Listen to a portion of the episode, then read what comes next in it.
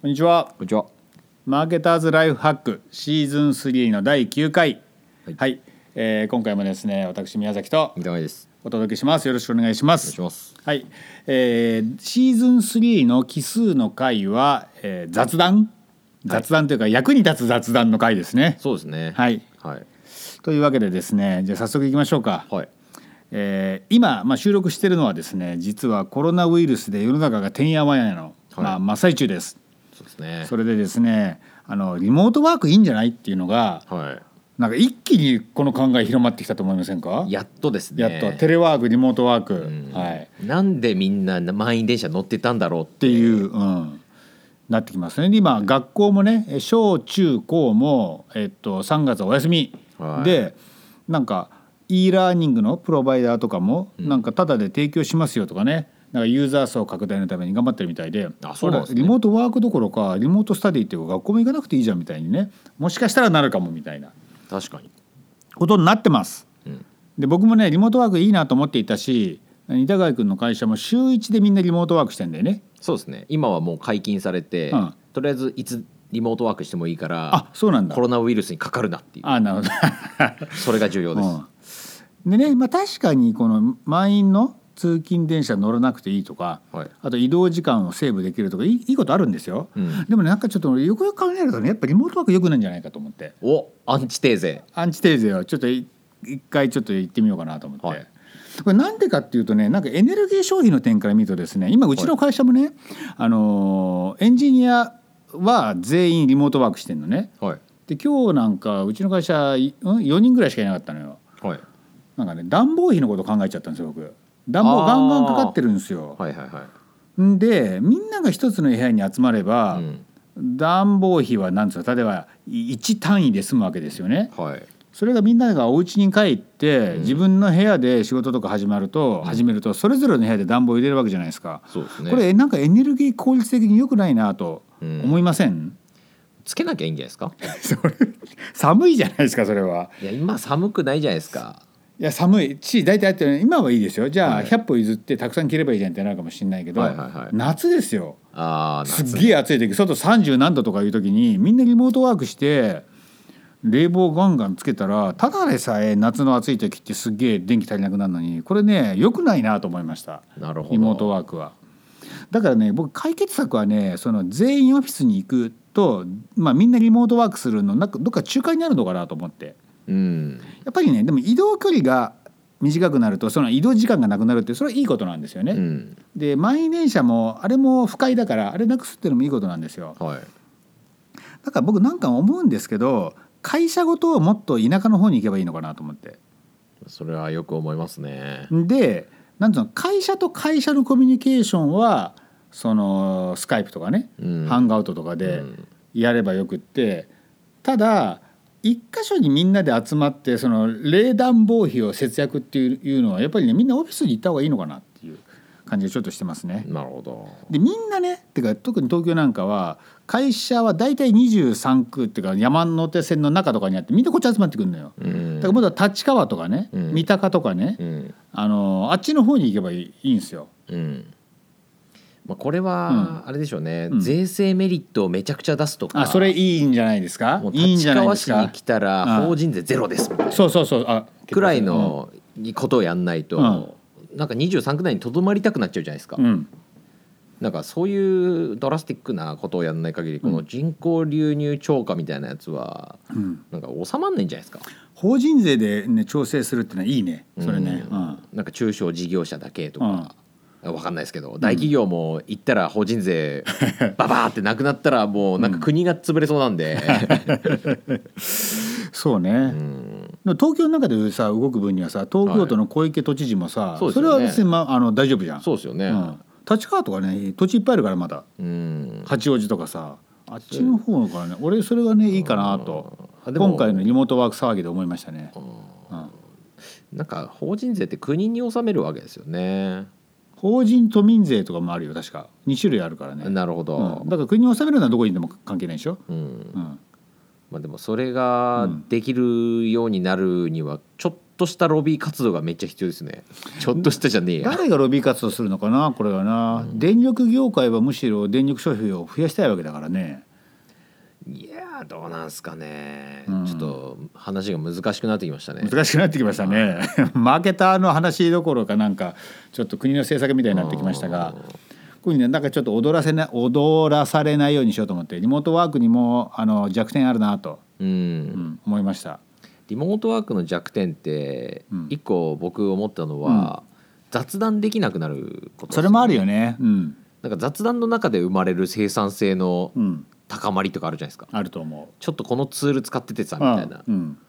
とかこういう時どうしてるみたいな、うんなんかなんていうんですかねスラックで聞くほどでもないんだけどうんみたいな、っあるよね。ていうこととかなんかそのセレンディピティ的なものが失われるっていうのがあって、うん、あのーこれ宣伝ではないんですけど、うん僕最近ノートを書いてるんですよ。うん、でそのリモートワークうん、やるって言った時に、うん、まあどうしてもその雑談できないっていうのが出てくる、うん、これのために僕らはやってたんだよっていうものがあって、うん、それ何かっていうと、うん社内ポッドキャストですね、あ、なるほどね。はういん、社内ポッドキャストねやっぱリモートワークしてると聞きたくなりますよおう、あのちょっとしたこう休憩がてらなるほどね。雑談的なもの聞きたいなみたいな、なるほどね。うんでもなんかちょっと仕事してるっぽいじゃないですか そうかなポッドキャスト社内ポッドキャスト社内ポッドキャストだねそうかね、はいうんなんか時間の上限とかあるのずっとさどのぐらい長さ喋ってんの一回ああーいや今は10分15分ですかねあそのぐらいかだったらいいね、昼休みとかねそうっすね昼、休みじゃなくてもまあうん、うん、うんまあ例えばお茶の時とかねあのうちの会社今は、うんえー満員電車避けるうっんていう意味で朝自宅でリモートして、うんで昼前ぐらいにうん来るとか、うん昼過ぎぐらいに会社来るとか、うっんていうのが許されてるんですけど、うんその移動時間とかも、うんなんか移動時間ってどうしても手が開かない時あるじゃないですか、うんまあ、駅の中歩くとか、うん家から駅まで歩くとか、うんまあそういう時間にうん社内ポッドキャスト聞くといいなと思って、なるほどね、うん、もう社内ポッドキャストやってますやってないまだ社内ポ会ッ社何人でしたっけ今のところ12で業務委託の人合わせて14ですねああ、はいでもそれぐらいだとうんかなりこういろんな人と喋れるじゃないですか、そうですね社内のうんほとんどの人知ってるみたいな、うちの会社結構人増えてきたんでそうだね、うん、常に50人以上いるみたいな感じになってきたんで,、うんでそうするとどうしてもこの人と喋ったことないなみたいな、うん出てくるんですよ、うんまあ、そういうのを補う意味で、うんすごい欲しいなって思ったのと、うんあとそのノートにも書いたんですけど、すごい面白いのが、ううんちの社長はうんシリコンバレーにいるんですよ、はいだからポッドキャスト一番聞いてるの、うん社長なんですよ社長 なるほど、だからあのちょっとそれだと萎縮するんじゃないかなっていうのもあるんですけど、うん、まあ、逆に言えばですねん社長に言いたいことはポッドキャストで言え言えばばいいいいっっててい,、いううことねなるほどねのもあって、うんこれ面白いなと改めてでもやっぱさしポッドキャストってあの三田貝君がインタビューする形式なんでしょインタビューというかなんか話を切り出してるんだよね聞き手がいないとダメまあ一人で一人喋りじゃないよね一人喋りではないですねなる一ほどね人喋りはちょっと、うんなんか配信するのはばかられるじゃな いですか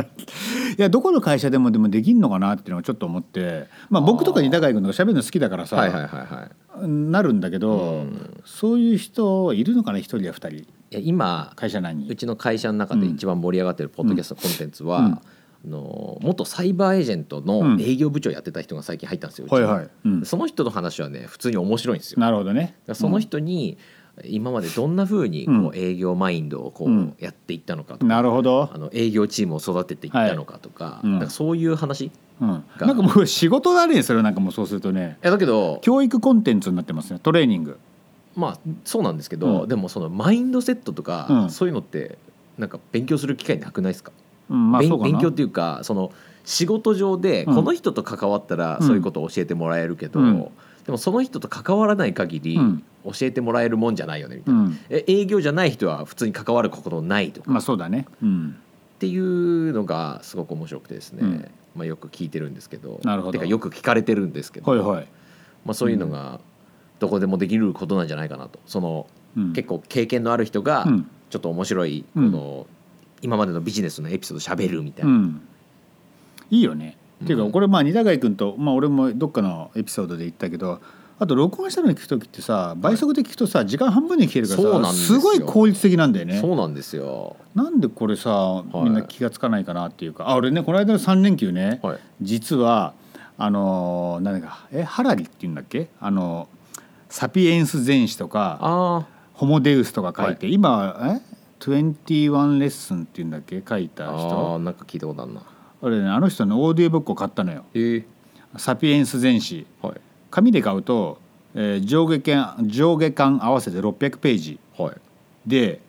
すごい超大作なのね。うん。で俺の知り合いで挑戦した人いるんだけど、んまあ、2人いるんだけど2人とも上巻でギブアップしてんのよ、うん。オーディオブックだと、はい。これ一気に聞けるねこの週末だけで聞き切ってえで3倍速ー、日本語ですか。日本語日本語えー、でねこれでオーディオブックでも実はすっげえ長くて24時間で書いてあるのよ、はいはい。でも俺それ見ても全くあ24三倍で聞けばね3倍で聞けば8時間だなっていう4時間4時間2回だなっていうのなでるほど。でかつその日俺あのあの山梨の別荘に行った日だからな片る道ほど2時間ドライブなのねそれ超いいじゃないですか。だから8時間のうち往復4時間は車の中が潰せるなっていうんではすごい効率的に時間が使えたい。気がしそれてね、超気持ちいいんですよね。すごい良かった。はい僕うもんよく学生の時オーディオブック買ってたんですけど、うんそれ一番消費できるのは、うんこの東京と千葉を往復してたん ですようん電車で。電車でねで、はい行きの電車うん帰りの電車これ1時間1時間でうん2時間じゃないですか、うん3倍速で聞いたら6時間のオなるーほどディオブック聞けるんですようんだからもうどんどんオーディオブックが消費されていって、うんちょっとああの足りないというかまあインプットがそれで足りてるのかっていう話もあるんですけど、うんまあ、ちょっと足りないなコンテンツってなりましたね。なるほどねそうオーディオでね俺ねももオーディオブックについてもう一個言うと、はいオーディオブックと Kindle の自動読みが読み上げがねやっぱ違うなと思った。うんさっきあまああの前回のエピソードでもい言ったんだけど Kindle のえ iOS 自動読み上げとか間違えるんだよねうんオーディオブック絶対間違いが間違いないからあれプロのナレーターさんが読み上げてるんで,、うんでやっぱりメリハリもつけて読んでくれるし3倍にしてもやっぱあここで切れてるなとそかれはありますね分かるのよそれありますね。だからオーディオブックいいなと思った、うん Kindle のやつを iOS に読ませると、うん最近ちょっとスピードがね、うんあんまり上げられなくなってそうなんですよ2倍速まででしょえ2倍もいってないと思いますねああれ本当、う多分ん、 1.8倍ぐらいでうん止まってると思うんですけど、でもオーディオブック JP とか、うんあの大手のうんところが作ってるオーディオブックうんうんは本当にちゃんとしたナレーターさんが読んでるんで、うんぶっちゃけ4倍速でもいけますあそう俺4倍はさすがにちょっと1回やったけどきちいかなと思って運転しながらしながらだあーとさすがにねあのノイズもくるから確ね、に気がつき気が散るかもしれないですね、うんすっげえ集中すればいけるかも、うんうんまあ、電車に乗ってればできますね、うん、運転する必要ないんで、ああそうね、はいうんまあ、4倍速は厳しいかもしれないですけど、うん一1回4倍速行ってかうんら3倍速に戻すと、なるほどねあこれは聞けるわってなるんで すよ楽勝になるわけね一、はいうんはい、なんでねオーディオコンテンツハックはねちょっといろいろややり方があってねあそうもう一個ある俺あるのはい今ねそうちょっと矛盾したこと言うけど、は iOS で Kindle を読み上げるとダメだって言ったやんはいでもえーっとね Kindle あじゃねえな Kindle Fire っていうんだっけ、はいはいはい Kindle Fire 端末で読み上げるっていうのはその OS の機能じゃなくて、はいあの Kindle Fire がネイティブで読み上げ機能持ってるんだよねああはいはいはいはいでね僕は見つけましたはいあのジャンパラ知ってます、中古品をいっぱい売ってるジャンパラ、はいはいはいジャンパラ行って「ファイヤーセブンって検索するとうん結構ね2500円ぐらい出てくるのよ、うんでその2500円ぐらい第7世代のファイヤーセブンかなそれ以降だと読み上げ対応してるんで俺1個試しに買ってみてうんそうするとその iOS の読み上げってあのページが全部表とかだとすごい止まるんだよねそうなんですよ止まんないんですそれは、なるほどうん、表はどういうふうに表現されるんですか表どうなってたかな表一を参照とかなるんですかちょっと忘れた、うんあのちなみにこれエうんコーデバイスでもできますよ、でもエコーデバイス外で持っていけないやああ家の中で僕のうん Kindle の使い方って、うん家の中で、うんあの Kindle のうんこの文字を追いながらうん音を聞くっていうなるほどねのがベストプラクティスだなと思ってうんいや俺もそう思で外でやるんだったうらん確かにそうですねううんあの FireHD 端末うん今10インチとかがうん結構1万円ぐらいで買えるうんでんそれはいいかもしれないいですやねジャンパルの中古でねあの2500円で十分いけるよなるほどそれでそのやっぱ文字を見ながらさあの音を聞くっていうのが一番頭に入るなと思った、ううんおすすめいいですねうんあちょっと買おうかなうんえでも、うんきこれ言ったらあの収録日バレるんですけど、うん昨日確か、うん今日までかな、うん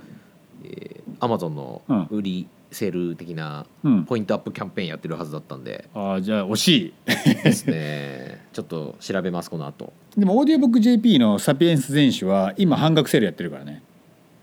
普通に買うとあー4,000円が今2,000円だから超おすすめです私はえオーディオブックってオーディブルで買うんですかあじゃなくてあのなんだい上田さんがやってるとこよあオーディオブック JP オーディオオーディオブック JP はいはいはい、なるほどいやーちょっと最近あんまり聞けてないんですけど、うん聞きたくなってきましたねあうの、んうんあのなんか得してる感うん、とそうとすごいあったあの時間を有効に使ってるかそうなんですよなんか本を読むって結構こうハードル高い作業じゃないですか、うん一般的に、うん僕はそうなんですけど、うんそれがノーハードルで、うんただ聞き流すだけぐらいのうん感じで聞いてたのに、うんなんか勉強になったわみたいな、うんなんか読まなかったのにこうインプットされたっていうのがすごい気持ちいいなと思ってねサピエンス全史はねやっぱあれまあ視覚的に見てまずうっと思うからね分厚いからねうん、うん確かに聞くだけでいけるっていうのが確かにで結構でもねやっぱねあんまりスピード速く聞くとねやっぱ理解しながら聞聞かなきゃいけないものは、はい音として聞き取れてあもーっていうのがあるかも。確かうに、ん、あの物語風のやつは結構いけますよねあそうかもね。ううんんうんあの今「ピクサー」っていう本を読んでて、うんあのプライム会員だったら無料で読める本なんですけど、うん超面白いんですよ、うーんあのスティーブ・ジョブズと一緒にピクサーをこう運営してた人が、うんどういうこうディズニーとの契約ががんじがらめでどうのこうのみたいなえやつがすごい書いてあって、うん今まだ20%ぐらいしか読んでないんですけど、うんこれ面白くてう僕ん久々に紙の本でっていうかあ紙じゃねえや文字で文字でめっちゃ読んでるなっていうのがあって、これは Kindle でー、そう読みたい Kindle ですファイヤはー、いい急げジャンパラ秋葉原にあるからねジャンパラ。でも中古品だから、はいあのいつも売ってるわけじゃないんであのそうですよね出たり入ったりがあるんそでうですようん、出たと思ったらすぐ行けば、うん超おすすめでございます。確か、うん Kindle 買い替えキャンペーンとかやってるんですよねあ本 Amazon 当って。うんだから Kindle Fire HD かうん安く買って、うんその分で新しいやつをうんなんか値引きして買うみたいな、ほーそういうのもありかもしれないです新しい何新しい端末買うと安く買えるの、コンテンツをそういうことあコンテンツをじゃなくて端末を安く端末安く買えるなるほどね古い端末持ってますっていう人は、うんうん新しい端末を安く買えるっていうキャンペーンやってて、あーなるほどね俺がやってるの逆でね実はね、あの Kindle ペーパーホワイト持っててペーパーホワイトっていう読み書き機能ないのよそれジャンパラ持ってったら5,000円で売れたのよへえであの FireHD の、まあ、古いやつだけど読み上げ機能ついてる一番古いやつは2700円ぐらいだからなるほど あのペーパーホワイト売ってもっといいのが書いてあるっていうねしかも2500円儲かってるみたい儲なかってるみたいな、それいいっすね、うん、儲かっちゃった俺 この 週末もおすすめですなんか景気がいい話ですね、いや はいでございこまんなす感じで、はい